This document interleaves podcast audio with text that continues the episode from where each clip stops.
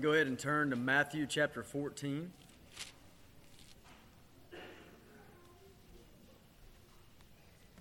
Matthew chapter 14. Still off? Now? Matthew chapter 14. Go ahead and turn to Matthew chapter 14.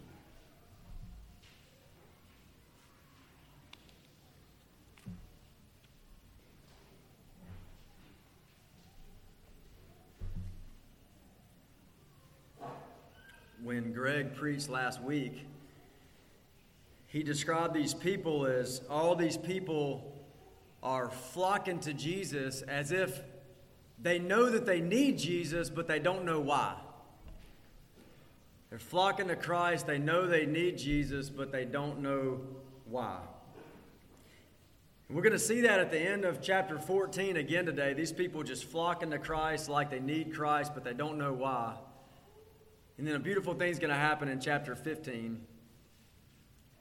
In chapter 15, Jesus is going to use this situation where the Pharisees think they they think they know how to how someone can be considered clean. And he's going to use that to teach why we need Christ, why we really need Christ. It's a sweet thing that we get to gather together around around God's word and meditate in it together. It's a sweet, sweet thing. Don't take it for granted. This passage, we're about to read it. Before I read it to you, um, you can really break it up into three sections. So, just so you kind of see this clearly. First section we're going to take it in is uh, these blind men ask Jesus a question. Spiritually blind men ask Jesus a question. And we're going to take that in chapter 14, verse 34, all the way to chapter 15, verse 2, into the next chapter. So they ask Jesus a question, and the second section is Jesus gives a public response. They ask a public question, he gives a public response in chapter 15, verse 2, or verse 3 through 11. Verse 3 through 11. And in third section, you see a private response. Jesus gives a private response just to his disciples as they sort of slip away into a home and have a conversation about that whole scenario. And that's in chapter 15, verses 12 through 20. So let's read this whole section, starting in chapter 14, verse 34, and then we'll dig in. 1434. And when they had crossed over, they came to the land at Gennesaret. And when the men of that place recognized him, they sent around all that region and brought to him all who were sick and implored him that they might only touch the fringe of his garment. And as many as touched it were made well. Then Pharisees and scribes came to Jesus from Jerusalem and said, Why do your disciples break the tradition of the elders? For they do not wash their hands when they eat. He answered them, and why do you break the commandment of God for the sake of your tradition? For God commanded, honor your father and your mother, and whoever reviles father or mother must surely die. But you say, if anyone tells his father or his mother, what you would have gained from me is given to God, he need not honor his father. So, for the sake of your tradition, you have made void the word of God. You hypocrites! Well, did Isaiah prophesy of you when he said, This people honors me with their lips, but their heart is far from me. In vain do they worship me, teaching as doctrines the commandments of men. And he called the people to him and said to them, Hear and understand. It is not what goes into the mouth that defiles a person, but what comes out of the mouth this defiles a person. Then the disciples came and said to him, Do you know that the Pharisees were offended when they heard this saying? He answered, Every plant that my heavenly Father has not planted will be rooted up. Let them alone. They are blind guides, and if the blind lead the blind, both will fall into a pit. But Peter said to him, Explain the parable to us. And he said, Are you still without understanding? Do you not see that whatever goes into the mouth passes into the stomach and is expelled? But what comes out of the mouth proceeds from the heart, and this defiles a person. For out of the heart come evil thoughts, murder, adultery, sexual immorality, theft, false witness, and slander. These are what defile a person. But to eat with unwashed hands does not defile anyone. Let's pray. Father, thank you so much for your word and for allowing us this sweet privilege to meditate on it together, to consider what you say to us through your word. God, help us to understand. God, help us to gain the plain sense of this passage. Lord, I pray that you would bless us. We, we confess, God, that unless you help us, Lord, we can't understand. Even the plainest of things, Lord, will go right over our heads. And Lord, we ask you to help us to, to feel the affections we ought to feel. Lord, we confess that we can understand things. We can get certain things right doctrinally, and yet our affections be so off. So please, God, help us with that. Help us to feel the affections you want us to feel coming out of this text, Lord. And God, I pray that you would make us doers of your word. Make us imitators of you, Lord Jesus, and doers of your word. Help us to live these things out. Every place where it applies to our life, Lord, I pray that you would make us faithful and humble and submissive servants, Lord, ready to obey your word. We love you, Lord, and we give you praise for your help. In Jesus' name, amen. Okay, so I said we're going to take it into three sections here. First section, the blind men ask Jesus a question. This is in chapter 14, verse 34 through chapter 15, verse 2. Now, what do I mean by blind men? Look at chapter 15, verse 1. Then Pharisees and scribes, that's the blind people I'm talking about, spiritually blind men, they came to Jesus from Jerusalem. So here's these men that have traveled all this long distance to come observe this man whose fame has been spreading. They're coming to investigate. What's this man saying? What's this man doing? What is this man teaching? And so they show up from Jerusalem. These uh, sort of religious hotshots show up from Jerusalem to investigate or observe Jesus. Now, they're blind, not physically, but spiritually. And I want, I want you to think about that for just a minute. As they've come from Jerusalem and they, they have investigated They've observed Jesus. What have they seen? What have they seen about Christ? And I don't know how much time they've been there, but you just think about the things that Jesus is doing in his earthly ministry to show his glory, to reveal who he is.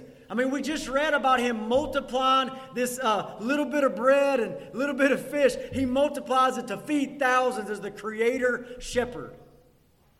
We just read about him in chapter 14, walking on water. I mean, he's revealing himself as glorious. What do the Pharisees and scribes see when they come to observe him?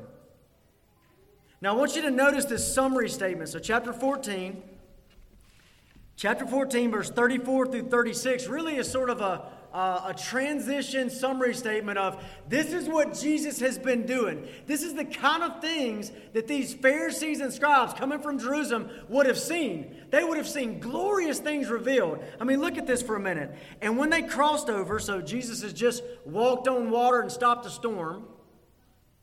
And when they crossed over and they landed in this other place, verse 35 says, And when the men of that place recognized him, Remember, his fame is spreading everywhere. People are recognizing him.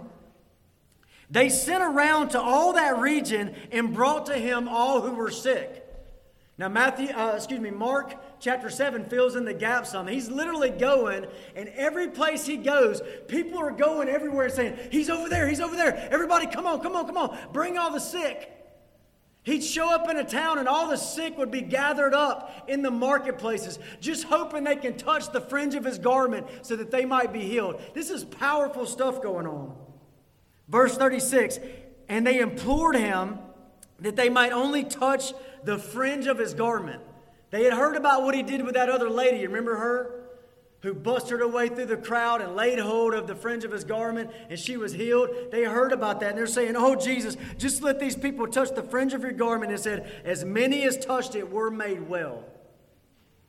Now, we're not going to spend a ton of time here, but I want you to understand what do you see here? You see the fame of Jesus spreading more and more and more.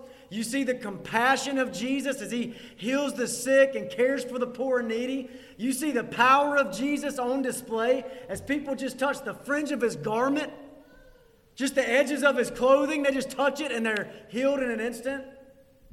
This is powerful stuff being revealed about Christ. So here's, here's Jesus. I want you to think about this.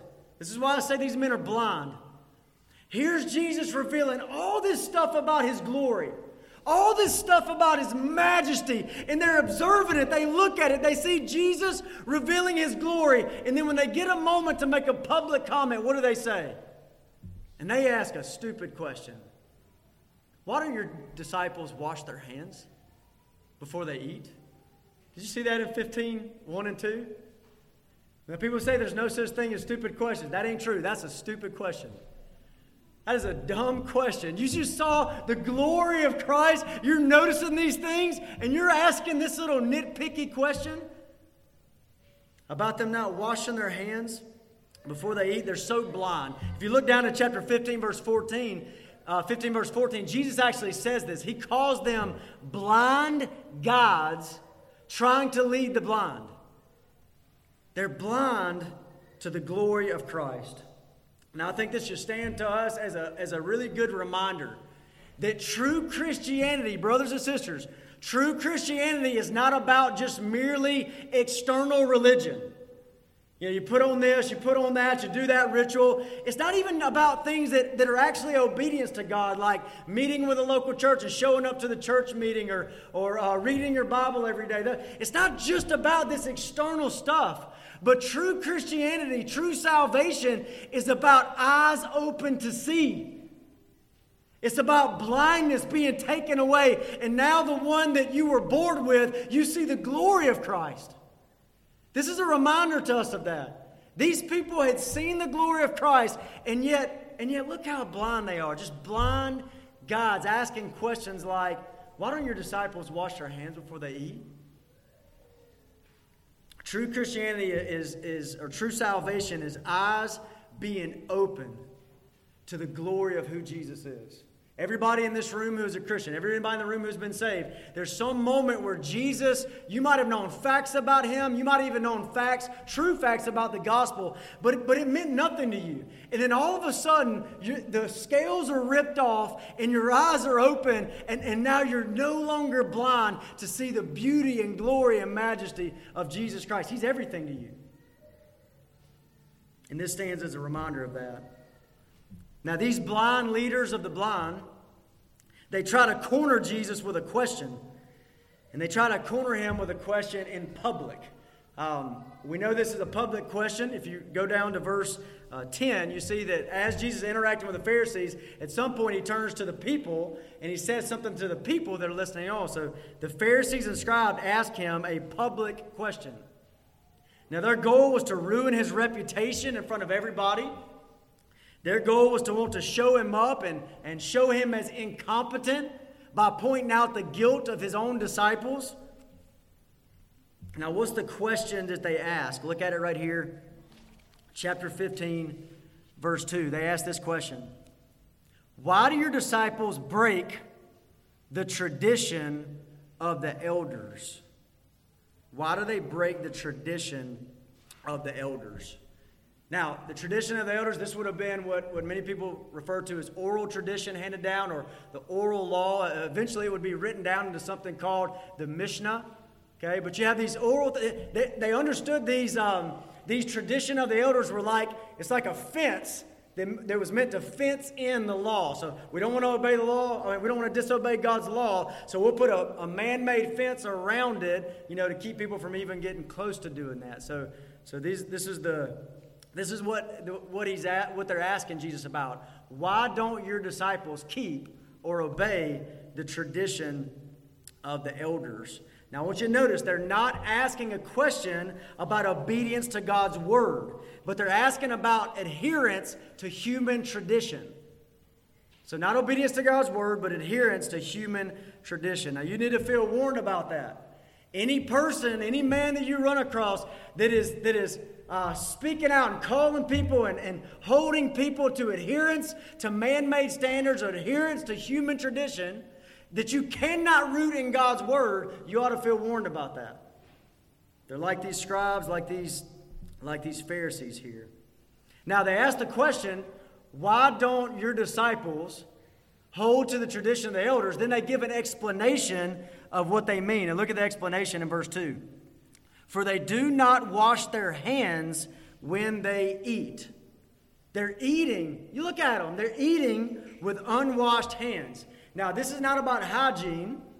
This is actually one of those oral traditions. This is one of those ceremonies. It's actually this, uh, the, literal rendering over, when it talks about it in Mark, it says it over Mark, is, is this sort of uh, washing with a fist sort of thing. So it's some sort of thing they do before they eat with a little bit of water and a certain ceremony they do. It's like ceremonial cleansing before they eat.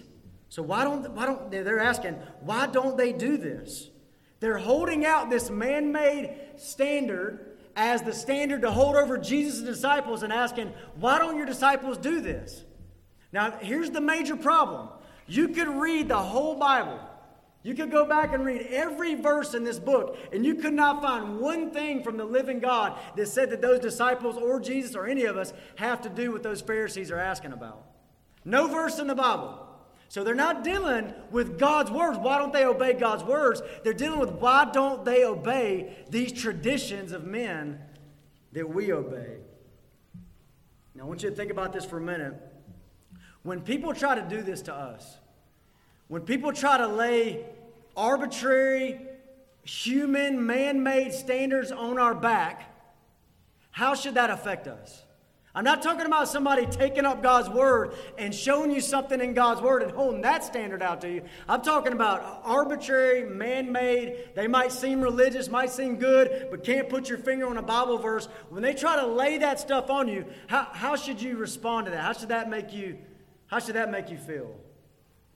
There's a verse over in 1 Corinthians chapter 4, verse 3, where that's exactly what's happening to Paul the Apostle. They're laying this man made, arbitrary standard on his back. And in 1 Corinthians 4 3, he says, he says, It matters very little to me to be judged by you or by any human court. And he goes on to say, It is the Lord who judges me. So, like, like water off a duck's back, right? Like, like you try to lay your arbitrary standard on me, it doesn't bother me one bit. It doesn't bother me one bit. It's a very little thing for me to be judged by you or any human court. It's the Lord who judges me. And we know his judgments through his word. So that's when somebody lays an arbitrary standard on your back. But I want you to think about this. How should you respond when somebody tries to lay this arbitrary, not from God's word, human standard on the backs of other Christians that you love? How should you respond when people try to lay these standards on the back of other Christians that you love. And Jesus gives us something to imitate here because that's exactly what happens.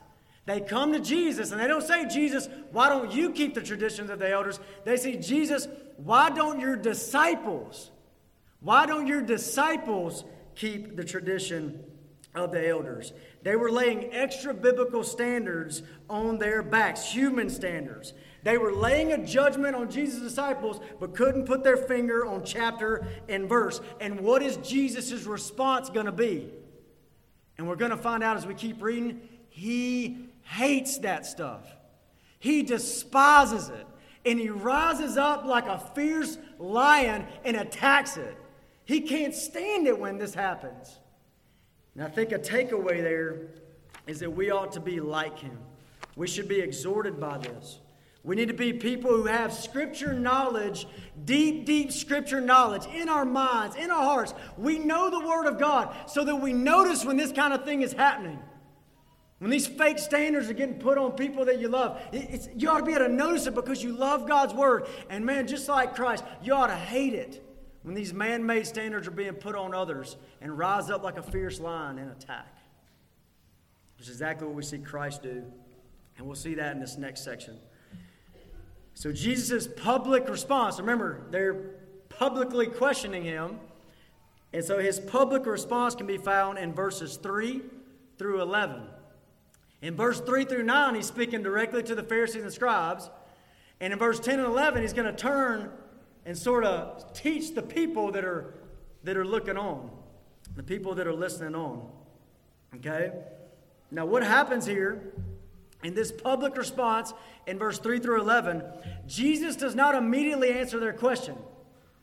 Why don't your disciples keep the tradition of the elders? They're eating with unwashed hands. Well, he doesn't immediately, he doesn't immediately answer that question. But the first thing he does is he presents a question to them.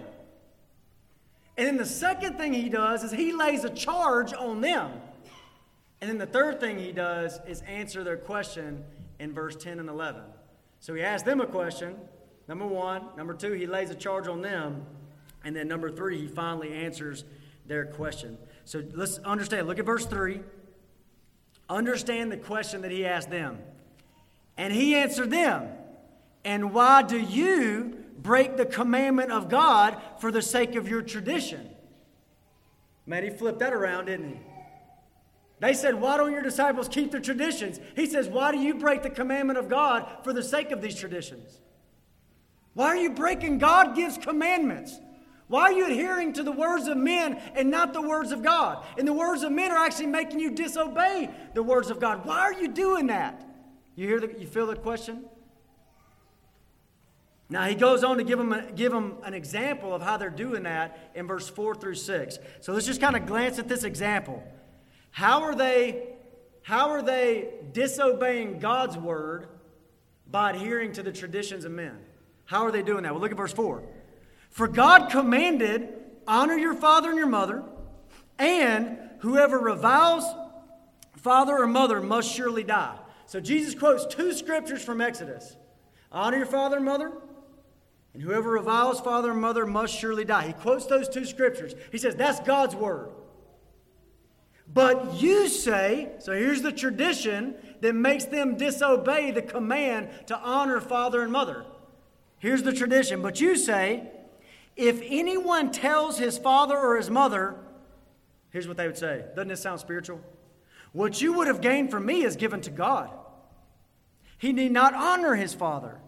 So, for the sake of your tradition, you have made void the word of God. You see what they're doing? Doesn't that sound so spiritual? Mom, dad, all my money is given to God. Now, here's this command over here in God's word that says, honor your father and your mother. And part of that word honor has to do with supporting them as they get older and un- unable to support themselves. Honor your father and mother. And so, and so, what, and so what do they do? They say, well, you know, I'm, look how spiritual I am. All my money is given to God. And Jesus says, You got this little tradition you're doing, but you're disobeying God's command. Why do you dis that's the question. Why do you disobey God's command for the sake of your tradition? Now, after he gives them this example, he lays a charge on them. And it's a heavy charge, and we see it in verses 7 through 9. Look at verse 7.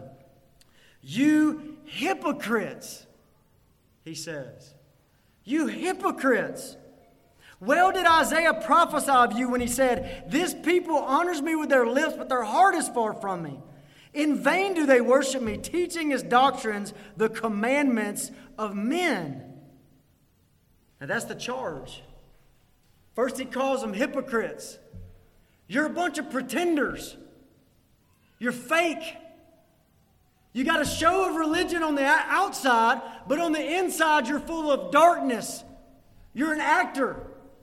You ought to be in a theater. You're just a hypocrite. He just lays that charge on them of their hypocrisy. And then he uses the scripture. Jesus calls them hypocrites and then grabs the scripture which is the right thing to do. All scriptures breathed out by God and profitable for rebuking, which is what he's doing right here. He grabs a scripture from Isaiah and he applies it to them. And listen, just listen, just think about this verse in Isaiah. How would you like this to be said about you? This people honors me with their lips, but their heart is far from me. They got to show us hypocrisy. They say the right things. They seem to say the right things, but man, they're heartless. Their heart is far away from me. In vain do they worship me. They do something they call worship, but it's vanity. It's heartless vanity. It's heartless hypocrisy. Teaching as doctrines the commandments of men. They care more about the commandments of men than they do mine, the commandments of God. Now, I want to mention a few. Jesus is going to answer the question next in verse 10 and 11. But before we move away from this charge, I want to just mention a few takeaways from this charge. Brothers and sisters, a takeaway number one is we need to feel warned by this. We need to feel very, very warned by this. Think about that, this verse in verse 7. Uh, it says, For the sake of your tradition, you have made void the word of God. That's at the end of verse 6. For the sake, think about that. For the sake of your tradition, you have made void, you have nullified the Word of God because of your adherence to these traditions. We need to feel warned by that. We need to feel very, very warned by that. There needs to be a, a, a danger, uh, a feeling of danger that goes up in our heart when we hear, man, these people made void the word of God. They disobey, they set aside God's word for the sake of their tradition. And we ought to feel warned by that. And I want to ask you this, and you need to really think about this. Are you a text driven person or a tradition driven person? Or, or is the text of Scripture what drives what you believe and what you do? Do you root your actions? And your and your beliefs. Do you root it all in the word of god? Are you a text driven person? Or are you a tradition driven person? Maybe you do this that, this thing that thing this is the right thing this is the wrong thing. But where do you get that from? Is it rooted in the text or is it rooted in family tradition? Is it rooted in the text or is it rooted in church tradition is it rooted in the text of Scripture, or is it just the wisdom, you know, human wisdom, just, you know, common sense of this world? Are you a text driven person? I want to encourage you to cultivate that, that your whole life, everything you do, everything you believe, cultivate this, is literally just a response to this book. It's just a response. Your whole life, just a response to God said this, therefore I did this. God said this, therefore I believe this. I want us to be text driven people. We need to feel this warning. You make void the Word of God by your traditions. And this can be even good things at times, right? I mean, everybody here probably knows somebody that talks more about catechisms and, and man, I love catechisms, but they talk more about catechisms and confessions and everything else than they do about the actual words of God. We need to be a text driven people. Christians are supposed to be people of the book. Now, if you will not grow in your knowledge of God's Word and live in your life as a response to this book, then you're in danger. You're in danger. You're in, the, you're in the kind of danger that the Pharisees and scribes are in when they hear this rebuke. You hypocrites! You hypocrites, you you honor me with your lips, but your heart's so far away from me. You're in danger of that. And I want to encourage you to flee from it.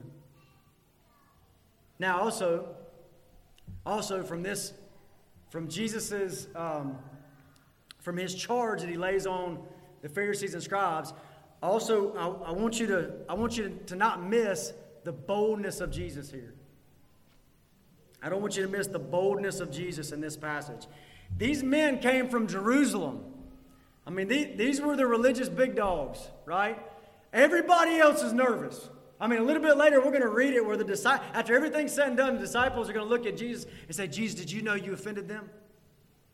Everybody else is worried about offending these men. These are the religious big, big dogs. And I just want you to understand the boldness of Christ to rise up like a lion, defend his disciples, uphold the word of God, lay the charge of hypocrites. This is a bold man. He doesn't care what they think.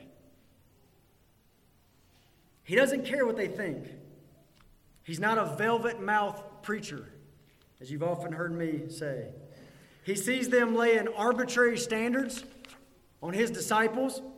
He sees them as the blind leading other blind ones into the, into the ditches. And he tells them exactly what he thinks. He's not afraid to say the hard thing. He's a bold man. Christ Jesus is a bold man, and may we be like him. There's a verse um, I memorized years ago out of Job, uh, Job 29, verse 17.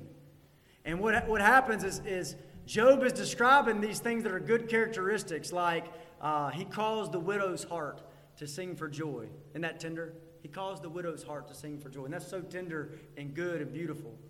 But in the same breath, he says, And I broke the fangs of the wicked and plucked the victim from his teeth. And that's what we see Christ doing here as a bold man. He's breaking the fangs of the wicked and plucking the victim from his teeth.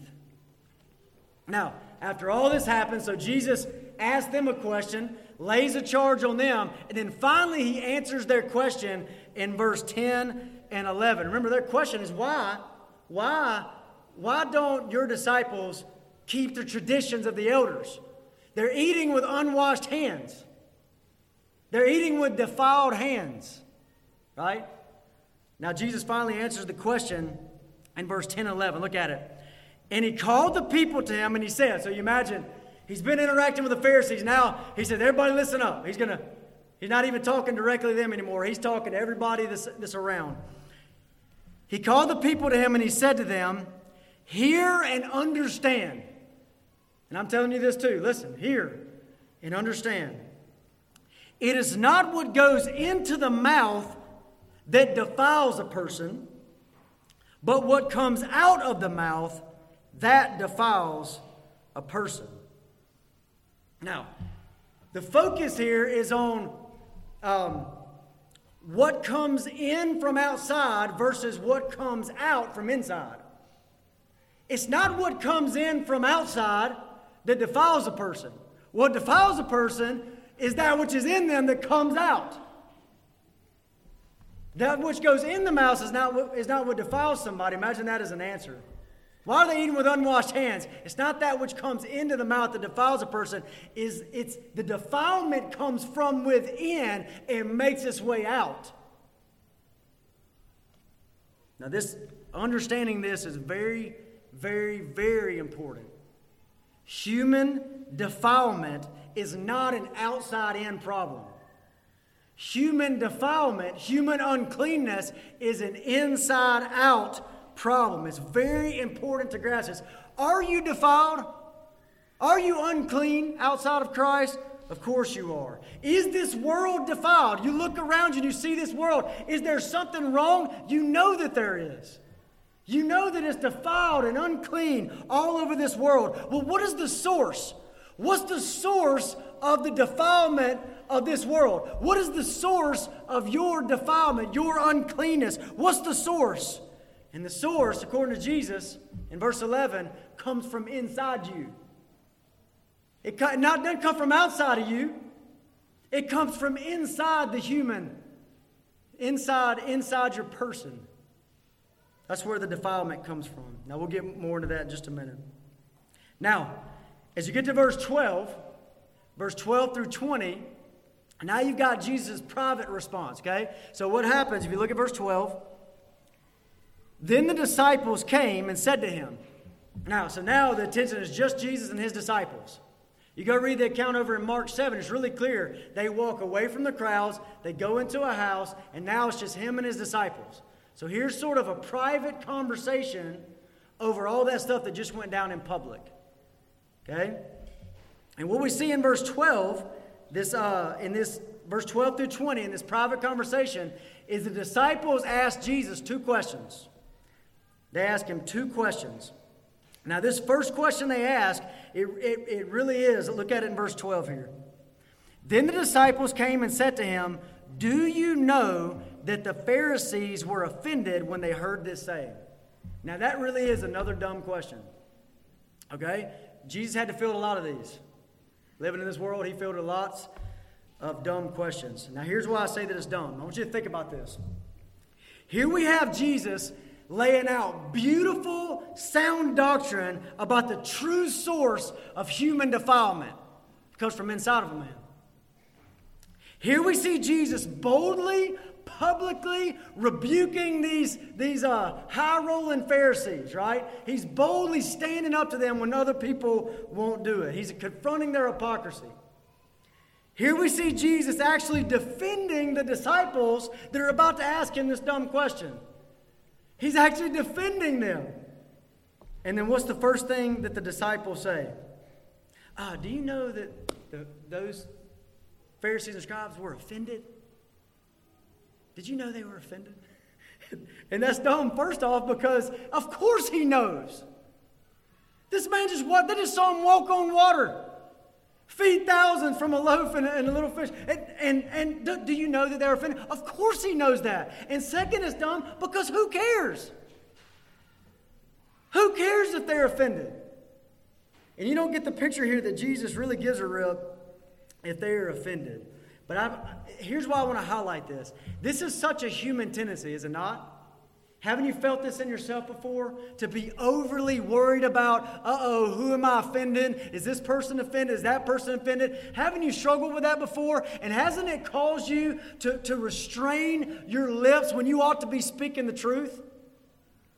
It's such a human tendency. Jesus, didn't you know?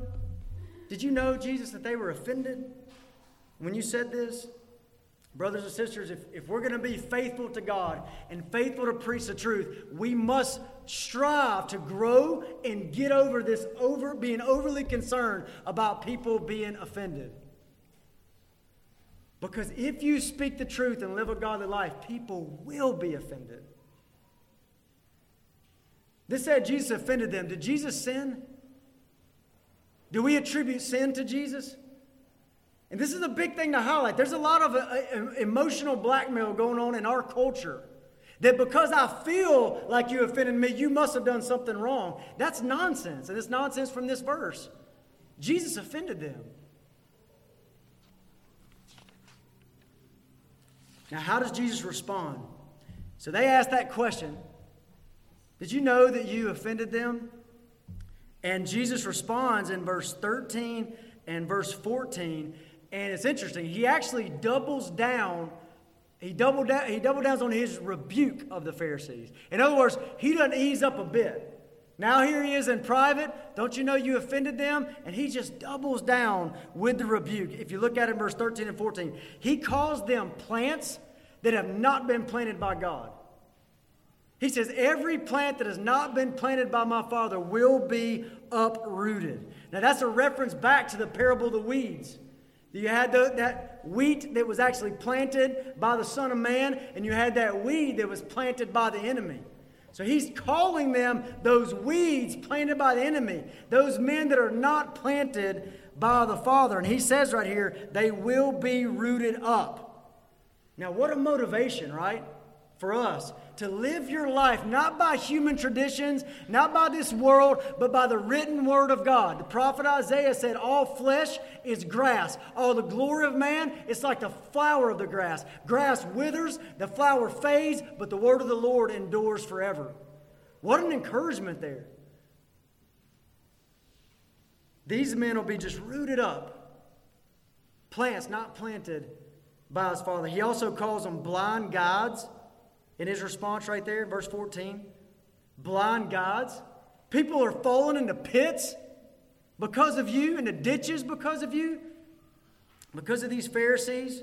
Now, this would have been very offensive to scribes and Pharisees, right? Because they viewed themselves as experts of the law. They were guides to the people of God. He says, You're blind God, leading the blind into a ditch. And then in verse 14, look at it right there. He says, he says, let them alone or leave them alone. Forsake them. Brothers and sisters, there's a time for that. And you got to have that category to say, leave them alone. There's other places in the scripture. Romans 16, verse 17, it says, avoid them to a certain kind of person. Titus chapter 3, verse 10, it says about another kind of person have nothing more to do with him. Have nothing more to do with him. Leave him alone. Let him be. Forsake him. Now you got to have this category in the Christian life. These words are not coming from mean people, these words are coming from Christ Himself and what I just read a moment ago from the Apostle Paul. Now, after Jesus doubles down on his rebuke, and he essentially tells his disciples, hey, quit worrying about the Pharisees being offended. Quit worrying about that. Peter then asks another question, and this question is going to bring us right back to the original topic that, that, that this whole passage has brought up. So look at this question in verse 15. But Peter said to him, Explain the parable to us. Now it's interesting that he calls it a parable. He's referring back to, to verse 11 when Jesus publicly stood up and he, and he said, It's not that which goes into the mouth that defiles a man, it's that which comes out of the mouth that defiles a man. And, and, and he calls it a parable. Just, just you know, pithy statement, this teaching that's out there. Can you explain that to us?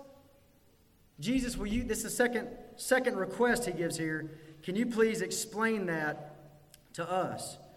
Now, the question if you remember uh, what we've dealt with in this whole passage, chapter 15, verse 1 through all the way, all the way to the end, verse 20, we've been dealing with a topic of cleansing or, or, or defilement. You're defiled or you're clean. You're unclean or you're clean, right? That's what we've been dealing with. That, that's what they're asking. Why are they eating with unwashed hands? They're ceremonially unclean dealing with uncleanness or cleanness throughout this passage. Now, Jesus gives the answer in verse 11. Peter asks for an explanation in verse 15, and then Jesus' immediate response is in verse 16. And he's, he's shocked. It's almost like you can almost feel the holy frustration that they don't get this yet. Look at it in verse 16. And he said, Are you also still without understanding? Are you still not getting this? So he expresses this shock, and then verse 17 through 9, 17 through 20, these last four verses here, what he's going to do is he's going to graciously expound on verse 11. So verse 11, he made the public, he made it known to the public, everybody's out there. You're not defiled by what goes in, you're defiled by what comes out. And then now, verse 17 through 20, he's going to graciously get on one knee before these ones that still don't get it. He's going to expound the truth here. So let's look at it, verse 17. Let's just go slow and think about what he says. Do you not see that whatever goes into the mouth passes into the stomach and is expelled? Nobody needs an explanation, right?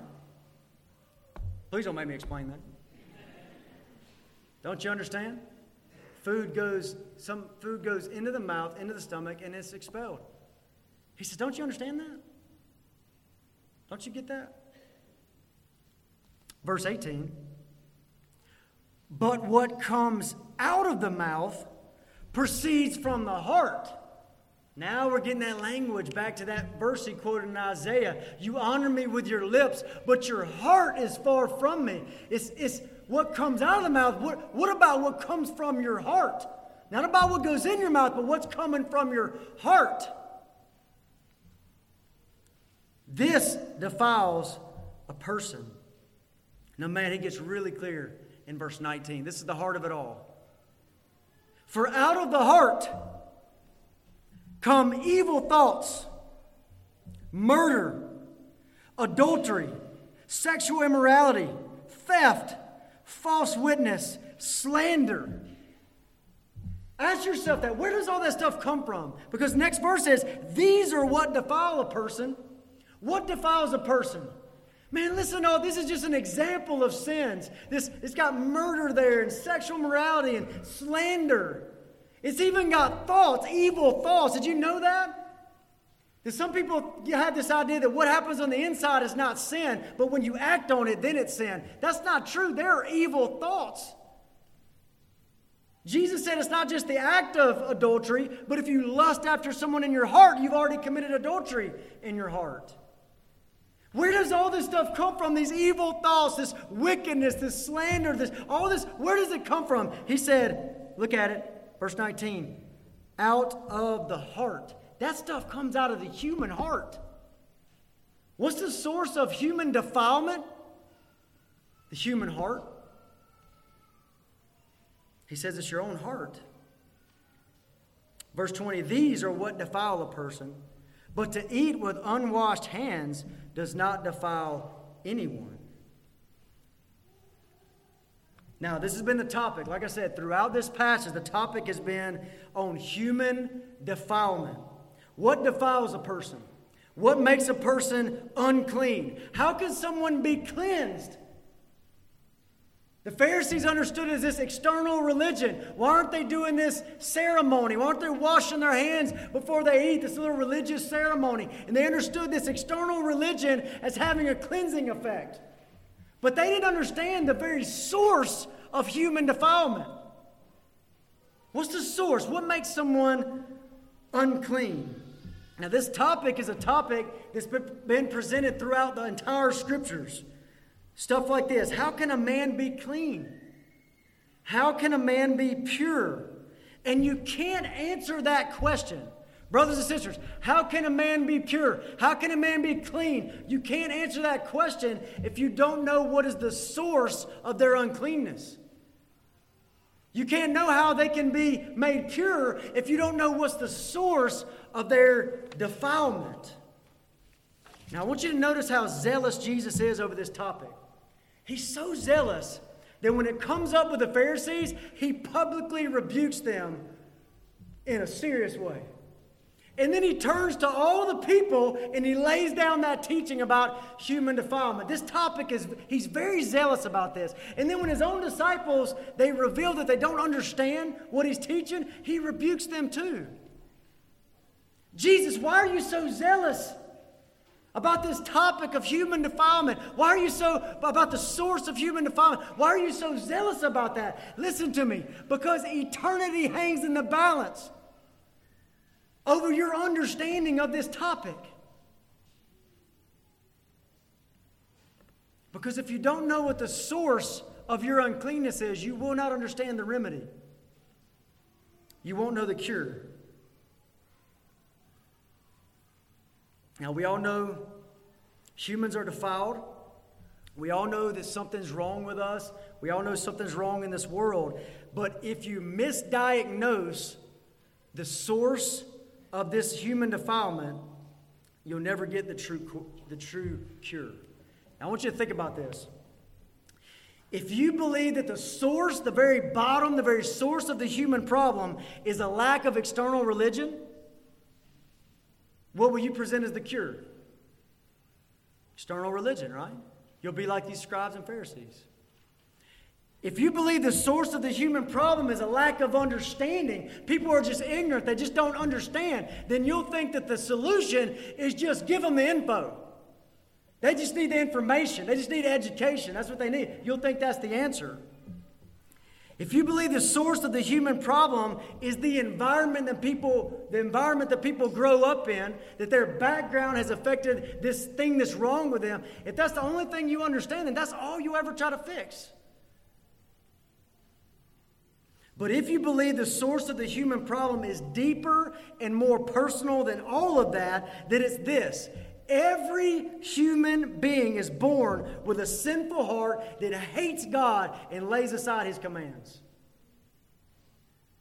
That's the root of the problem. Every human being born with a wicked heart, an evil heart that hates God and disobeys his command. The kind of heart that produces things like what we read in verse 19 evil thoughts murder, adultery, sexual immorality. That's the source of the problem is that wicked human heart. And if you believe that, if you believe rightly as Jesus teaches, then you'll be one step closer to the solution, the real solution. J.C. Ryle, he said this in his book called Holiness. It's the first chapter. It's entitled Sin. The, the entire book is worth that one chapter. You should grab it. He says, if a man does not realize the dangerous nature of his soul's disease, you cannot wonder if he's content with false or imperfect remedies. This is why Jesus is so zealous about this. Eternity hangs in the balance. If a man doesn't understand the depths of his soul's disease, the source of human defilement, then he'll be he'll just be content with superficial and fake remedies. These Pharisees are self proclaimed physicians that are guilty of malpractice. But Jesus is the real soul doctor. He gives us the right diagnosis right here. He's the source of all human defilement is the human heart. The source of all human defilement is the human heart. Humans don't need a devil. He, he's real, he exists, but they don't even need a devil. They don't need temptation from this world. All by ourselves, we do a really good job of sinning, of being unclean. The human heart is the source of the problem. All sins flow out of a wicked heart. Now, this is more than just a doctrine. This is a doctrine, it's an important doctrine, but it's more than just a doctrine. You must acknowledge this about yourself. Every person here, you must acknowledge this about yourself. Jeremiah 17 9, it says, The heart, and you need to acknowledge this about yourself, the heart is deceitful above all things and desperately sick. Who can understand it? The heart is deceitful above all things and desperately sick. Who could understand it? If you don't believe this about yourself, you'll spend your whole life grasping after these superficial remedies that will not deal with the problem and will leave you in hell. If you don't believe this about yourself, you, if you don't believe, you read Jeremiah 17 9, the heart, the heart is deceitful above all things and desperately sick. If you don't know that about yourself, or Matthew, Matthew 15, 19, out of your heart flows evil thoughts and sexual morality and slander. If you don't know that about yourself, you're not in a good place. You're on a path to destruction. But if you wholeheartedly accept Jesus' diagnosis, out of the heart flows all this human defilement, you'll be ready to accept his cure. And his cure is beautiful. That Jesus promised all those that come to him, he promises them all a new heart, a brand new heart. And this is the glorious gospel, right? That Jesus offers to people that are with wicked hearts, born into this world with wretched, wicked, nasty, haters of God hearts, heartless hypocrites. And he offers that any that would come to Christ Jesus is the one that dealt with our sin by going to the cross, wounded for our transgression, died in our place, our substitute, taking our punishment, risen from the dead, and he promises that any that would come to him, he gives them a new heart. That old heart of stone, he says he rips it right out and he gives them a heart of flesh. I want to close with this verse Proverbs 20, verse 9. And I can just imagine somebody reading this for the first time and maybe not having an answer.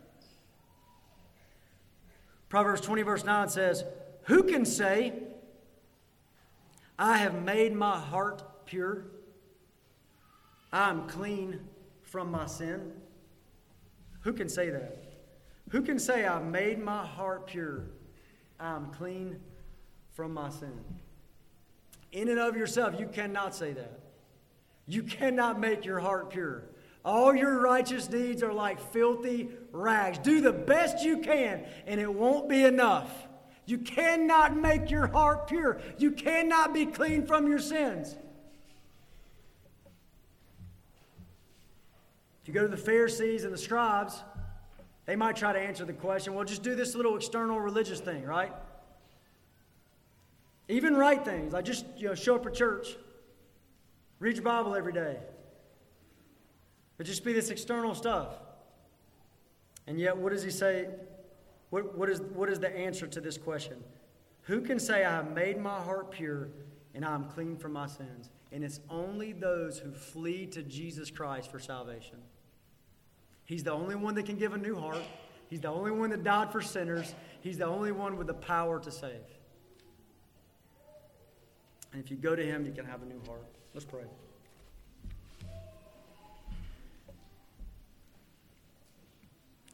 Father, thank you so much for allowing us to just linger in these words. And Lord, I pray that you'd help us to see who you are here and just every aspect of who you are, Lord Jesus. And I, and I pray, God, that you would give us a clear understanding of you, our Savior. We want to know you, Lord. We want to know you, Lord, and, and not just facts about you, God, but facts that lead us to worship and praise. We want to know you, Lord. Help us to know you better through your word. And God, where there's places where we ought to imitate you in, in boldness or in love, all these things that we see in your word, God, and in this passage, God, help us to imitate you well. Help us to follow you. And Lord, I pray that you would conform us into the image of Christ. We love you, Lord, and thank you in Jesus' name. Amen.